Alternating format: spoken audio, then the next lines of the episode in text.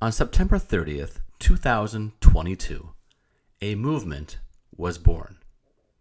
It was late on a Friday night, and the card ladder team of Josh Johnson, Chris McGill, and Christina Thorson were about an hour into their weekly sports card podcast, The Crossover. A regular listener, John, aka Pack Nicholson on Instagram, was at a wedding. But that did not stop him from briefly popping in to the crossover's live chat. The question he asked was so good that Josh, usually the passenger as Chris reads questions, jumped in to make sure Pack's question was next. Yeah. I'm gonna throw you a curveball. Pack Nicholson just joined the chat, and his question was fucking amazing. Yeah, let's go. And he's at a wedding. He says he's at a wedding listening to the crossover. So let's. Hopefully he's still here. Go to his question right now. Let's let's make this pay off. Why are you hanging out at the wedding, man? You need to get back to the hotel room, bro, and tune in to the crossover. All right, let's go. Pack Nicholson with the question of the day.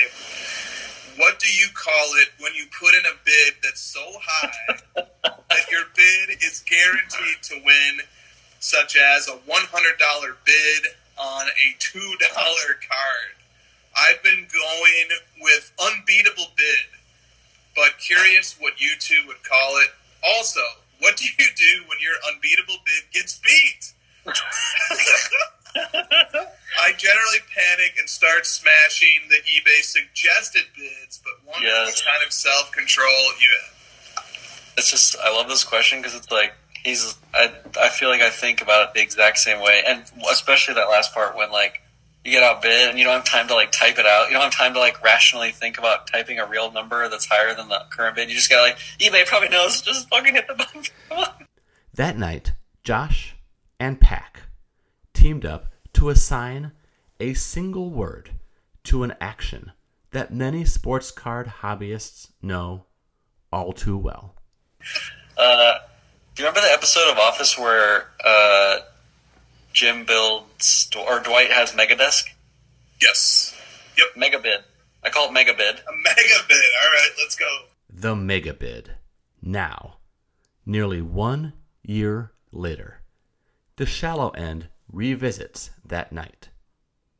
We'll hear from Josh and Pack, plus a host of others, as we try to have a little hobby fun. I am Dave Schwartz. You can find me on Instagram at Iowa underscore Dave. And welcome to a celebration of the Megabid.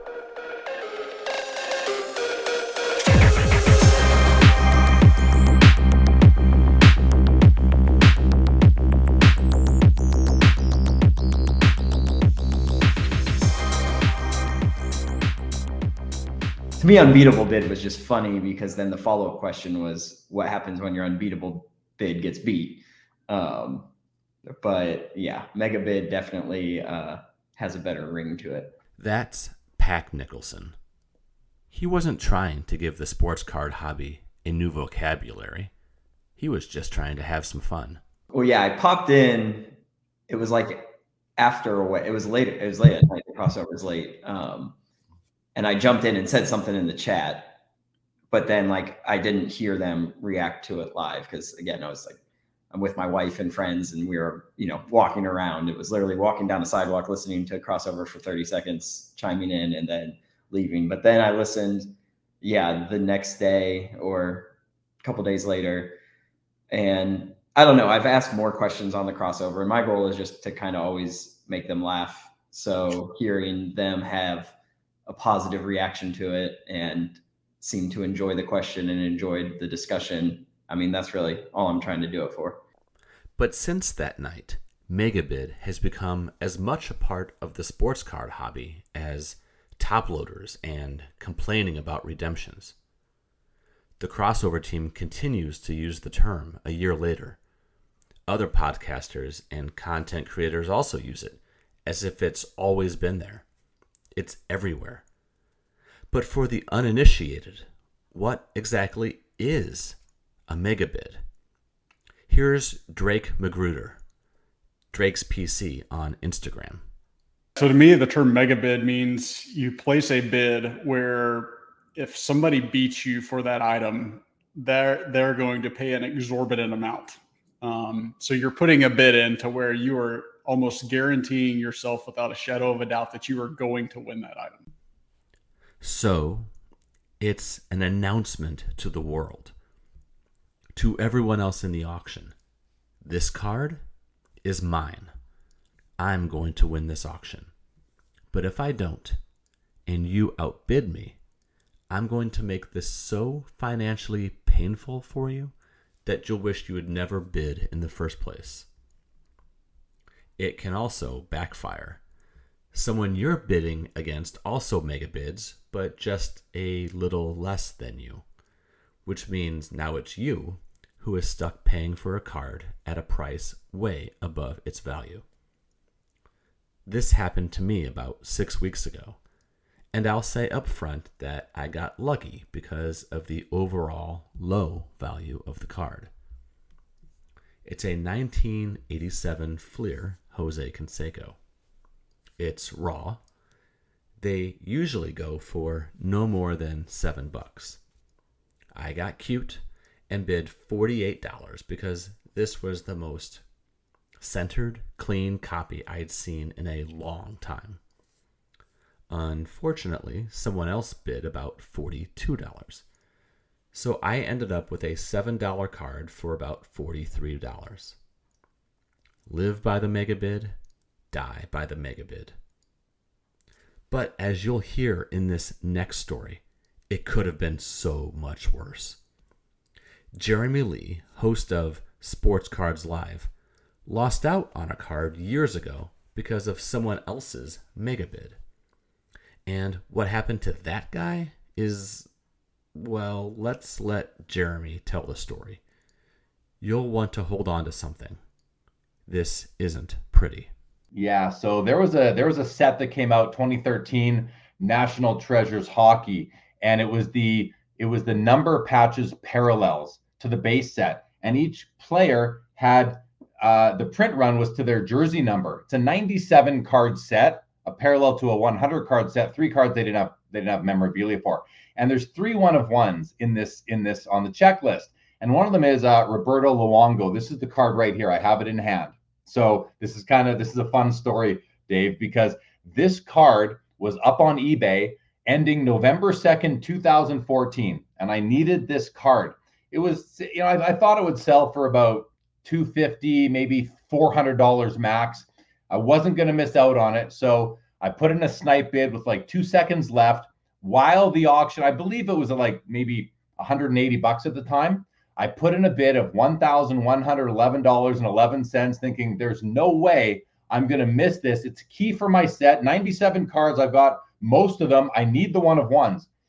And you know, you hit bid, you put in your net 1111.11, you hit confirm, and then there's like with two seconds left. So the you know the eBay screen turns over, and next thing you know is you I see is you've been outbid. This card sold for one thousand one hundred thirty-six dollars and eleven cents. And I was like, oh my God, what just happened? I did not win this card. My the pursuit of this set is over for me what now? So on the one hand, I was like, well, thankfully I didn't pay a thousand dollars for this card because I don't think it's worth that. But on the other on the other hand, I'm like, oh my gosh, I'm never gonna get this card. And then I'm thinking, oh, the guy who had the super mega bid must not be happy to see that he just that he now has to pay 1136 for the card when it was sitting at 180 bucks two seconds ago.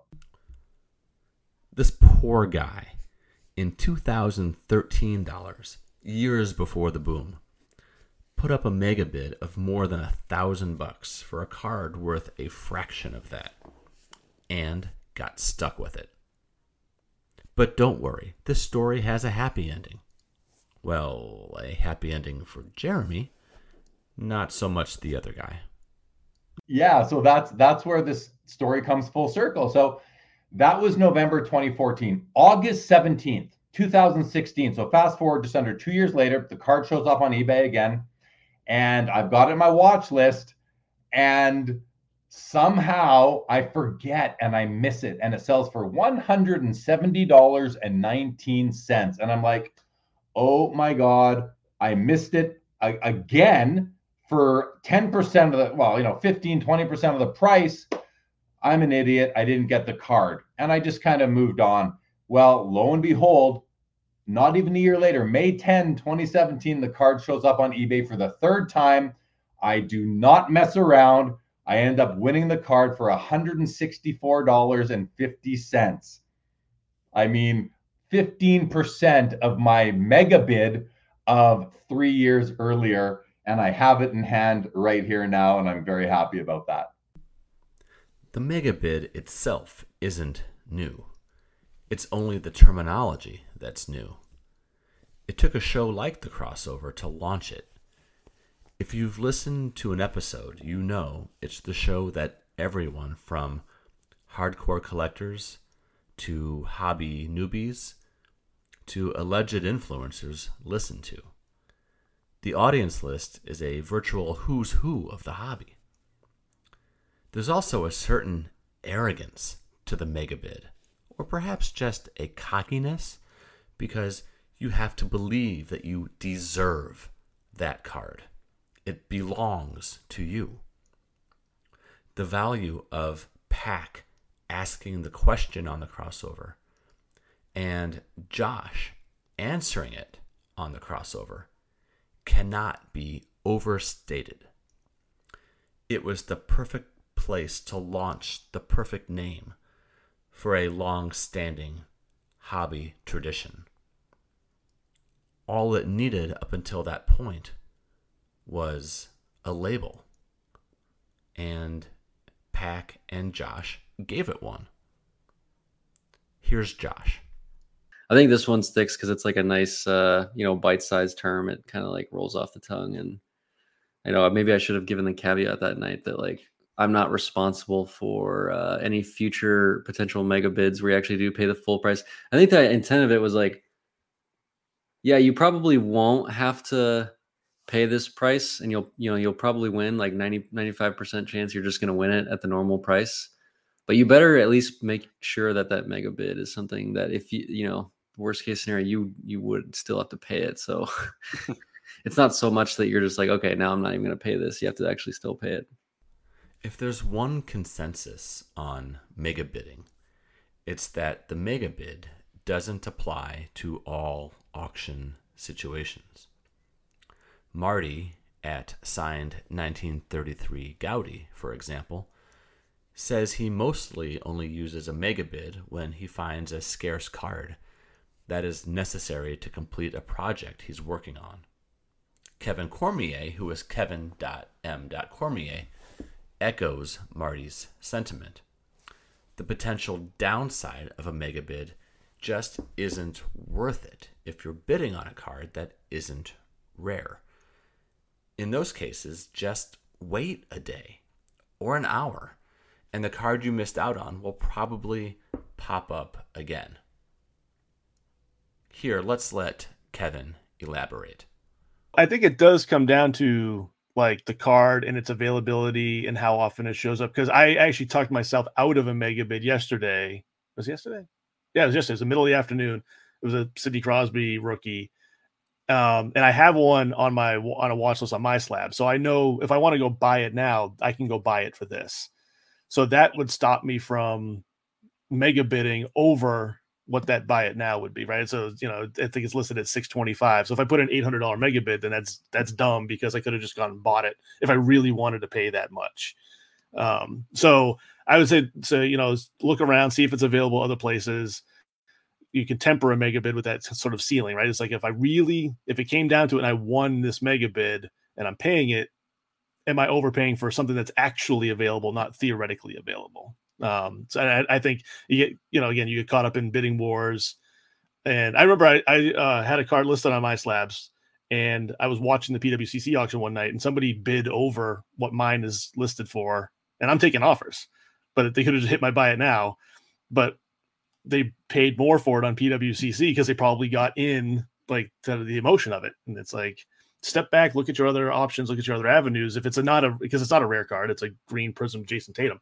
Like they're out there. So I, I would reserve mega bids for like, all right, I haven't seen this card in months. I probably won't see this card for months. Like this is when I can go in on it. But if it's something that you just really want, but is you know is likely to show up again, then your mega isn't as mega. I guess like if you would normally like say six or seven x a mega bid, maybe do it for like three x. You know, bring it down a little bit, but um, kind of just keep that that uh, that long view. That uh, you know what, if I wait a month, this might show up again. Here's Drake again. He talks about the mega bid almost as an obligation one has to their PC. When the right kind of card pops up, it's go time. Sure, yeah, it's got to be a one of one. It's got to be something that you just don't see all the time, where you just have to sit there and go, "I'm I'm going to win this card," and maybe it's a maybe it's a you know out of ten PSA ten or something, and it's a pop one, and you know you look at the pop report and there's 10 cards that are it's numbered out of 10 and maybe like nine of them are graded and it's the only 10 and you're going man if i don't you know if i really want to this card in a gem mint psa 10 i've really got to go get this card right now. You know my the odds are i'm obviously you know the odds are the last one that's not graded is probably not going to be a 10 so if that's the card you want in the grade that you want you just have to close your eyes and smash that button now i'd like you to really listen to marty's story Listen to how he communicates the inevitability of the transaction, the certainty, the strategy. The megabid is a power move. It's a bet that your will and your wallet are superior to others in the hobby.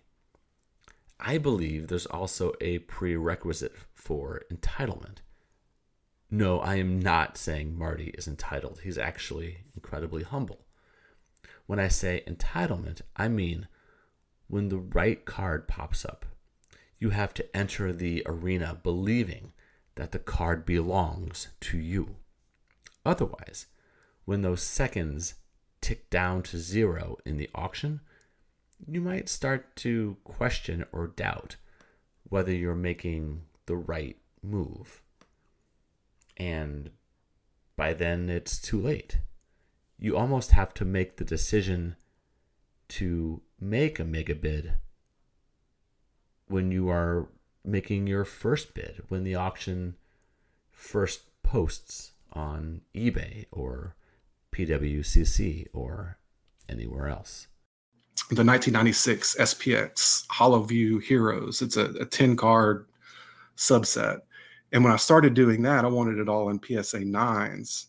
And you look at the pop reports, and I realized pretty quickly after I'd gotten six or seven of those that there were some really tough ones. Uh, the Joe Smith and the Antonio McDyess was a pop three. Uh, Jerry Stackhouse and Damon Stoudemire was just a pop five. And so, you know, I put the eBay alert up on those, and lo and behold, one day Joe Smith popped up as a PSA nine. It was a pop three same thing. I, I waited to the last few seconds and I bid like 500 bucks. Uh, most people don't even know who Joe Smith is, but I, I, wanted that because I needed it for my set. I got it for like $32. You know, it's like, um, you know, nobody necessarily wanted that card. Uh, did the same thing with Antonio McDyess. I think McDyess cost me $70. Um, um, so again, it's, you know, being strategic, I know what the comps are on the cards. Typically, the sets that I'm looking for or the cards that I'm looking for. The other cards in the set are re- relatively easy to get on eBay. And if it's a low pop card, I want it. So that's my strategy to get it. To some extent, Pack said he favors a different approach.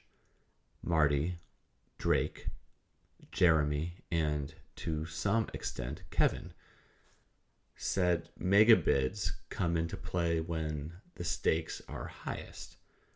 When those rare cards your PC has been waiting for finally come to auction. Maybe they haven't been seen in public for years. Pack looks at grail cards and sees the potential for a mega fail. If you think a card is rare and scarce and important, odds are someone else does too. That means we might have a mega bid versus mega bid situation. It's crucial to never bid more than you can afford or are willing to spend. That is something they all can agree on. There's less chance of a catastrophic financial fallout, Pack said, when one reserves the megabid for the lower end cards. Again, this is all based on what one is able to afford. Never go beyond your set limits. The beauty to me of the megabid is it's only reserved for a certain type of card. Like at that time, I was very into five, ten dollar cards, like random Bears players, golds that I could generally like. I know this card's going to go for five bucks. I don't care about putting in a fifty dollar bid just to know that I'm getting it. Like you got to mega bid responsibly. You can't be throwing around mega bids on, you know, some of these big grail cards. Pack said his tastes, the types of cards he's chasing, have increased in value over the last year since he asked this question on the crossover. Still, mega bidding for a grail comes with its potential potholes. Heck, even mega bidding for a lower end card comes with downsides, depending on how it turns out. No matter one's budget or hobby aspirations, you have to prepare for the worst. That could mean losing a card you desperately want, but it also could be winning a card that you want, but at a price far higher than you budgeted for. It can affect more than just yourself. If you're going to mega bid, you have to be ready to pay, even if it's more than you expected. Jeremy called it an quote, ethical obligation. Then there's the need to think of others. Megabids don't just give a collector a better chance to get their cards, they also might provide a nice little windfall for the seller. Consider Kevin's situation with a card he sold a while back. Back in 2005, I was I was ripping a ton of hockey with the the Crosby Ovechkin year, and I ripped a case of Upper Deck artifacts, and it didn't do very well on it. I was like, all right, I'm gonna get I'm gonna get hurt on this, um, and even that's back in those wax prices. But I got a Guy Lafleur, just a regular uh, parallel to 25, no autograph, no jersey, just a straight base parallel, and you know those cards should have sold at the time somewhere like 10 12 bucks you know whatever it is so i had it up you know as an auction and I wake up the next morning and it sold for 127.50 because somebody had mega bid their 125 and then somebody else had beat it so i was like uh and it got paid for I was, I was happy with that but that definitely was not that was definitely a case of two clashing mega bids because none of the other 25 before or since were even remotely close to that these days, Josh says megabids are mostly in his rearview mirror. He had a brief reunion with them last year as he built out a Todd Gurley PC. Gurley was great for a time, but injuries ended his career before he could build a Hall of Fame resume.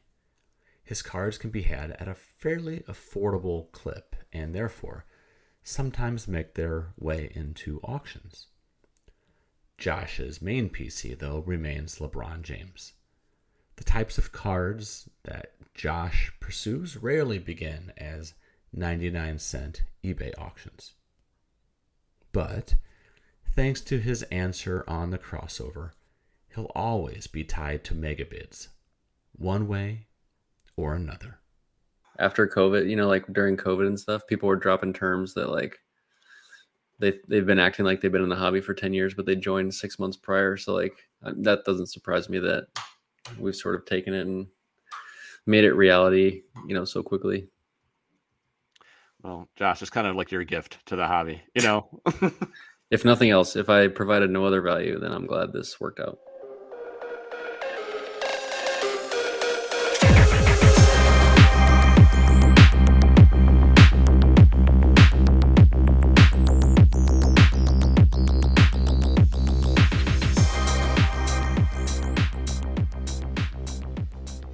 The Shallow End is a Wolfpack network podcast. Thanks for listening.